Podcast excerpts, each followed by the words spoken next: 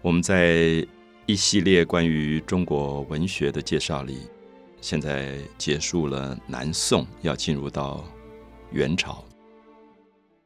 元代在中国的文学，甚至在中国的美学上，有什么样的特征？我相信是很多朋友可能很好奇的。好奇的原因是因为元代是蒙古族所建立的政权。那我这样讲，也许有些朋友会意识到，一个不同的族群建立的政权，它在文化的走向上会主导出不同的方向吗？我想，也许我们今天就从这样的问题来做一个开始。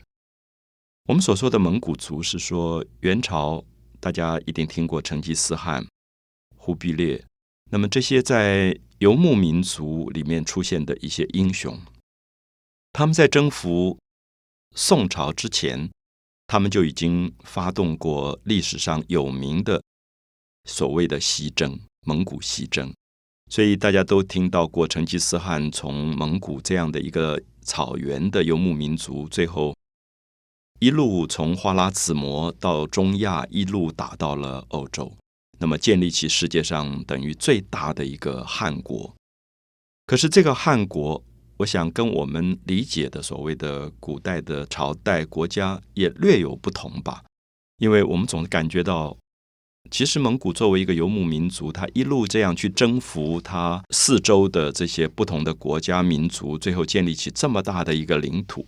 可是似乎在治理跟管理上，游牧民族有他自己的另外一套的模式。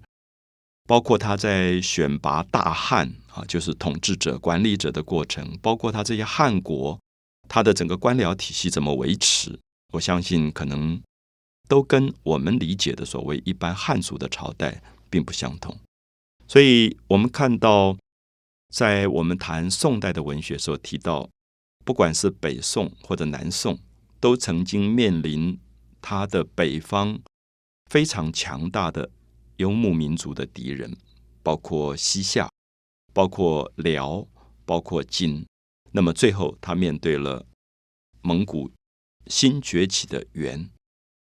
那么宋朝，我们曾经强调过，虽然它在整个军事、在武力上都是一个衰弱的朝代，可是，在文化上，它创造了非常了不起的文化。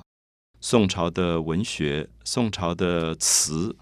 宋朝的瓷器、宋朝的缂丝、宋朝的水墨画，大概到今天在全世界都受到非常高的评价跟肯定。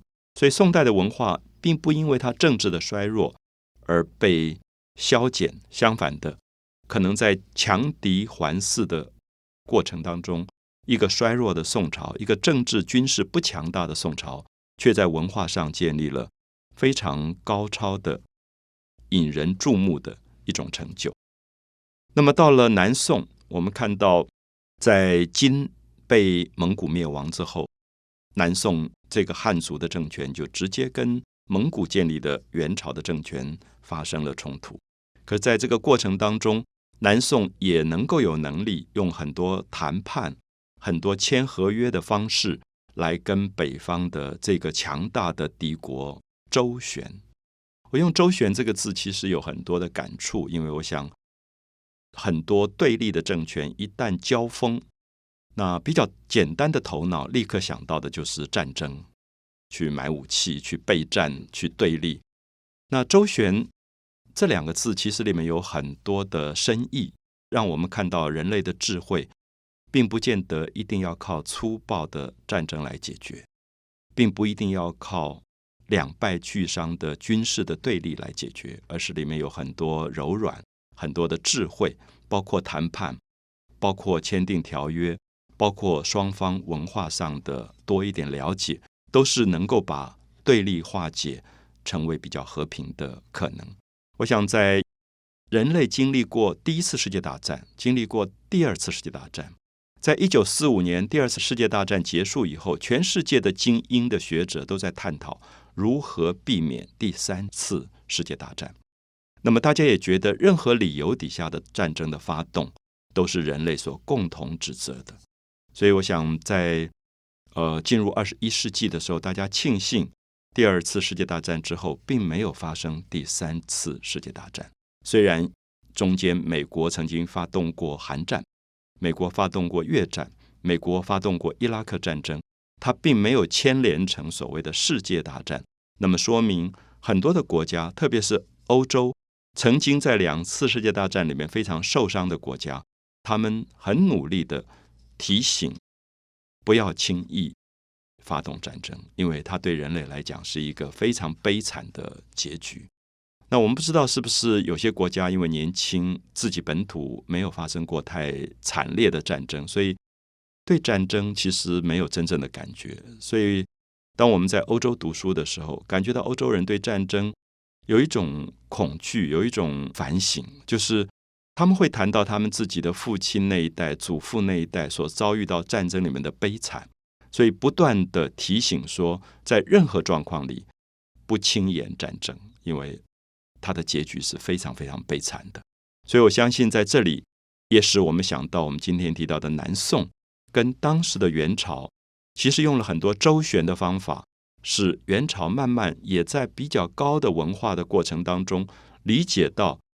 怎么样子能够建立比较好的关系？当然，有时候战争好像是无可避免的。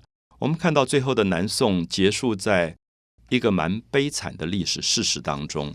大家都听说过文天祥，大家听说过这样的一个忠心的臣子，最后对抗元朝的殉国。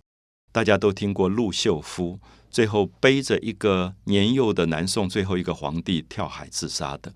南宋结束了。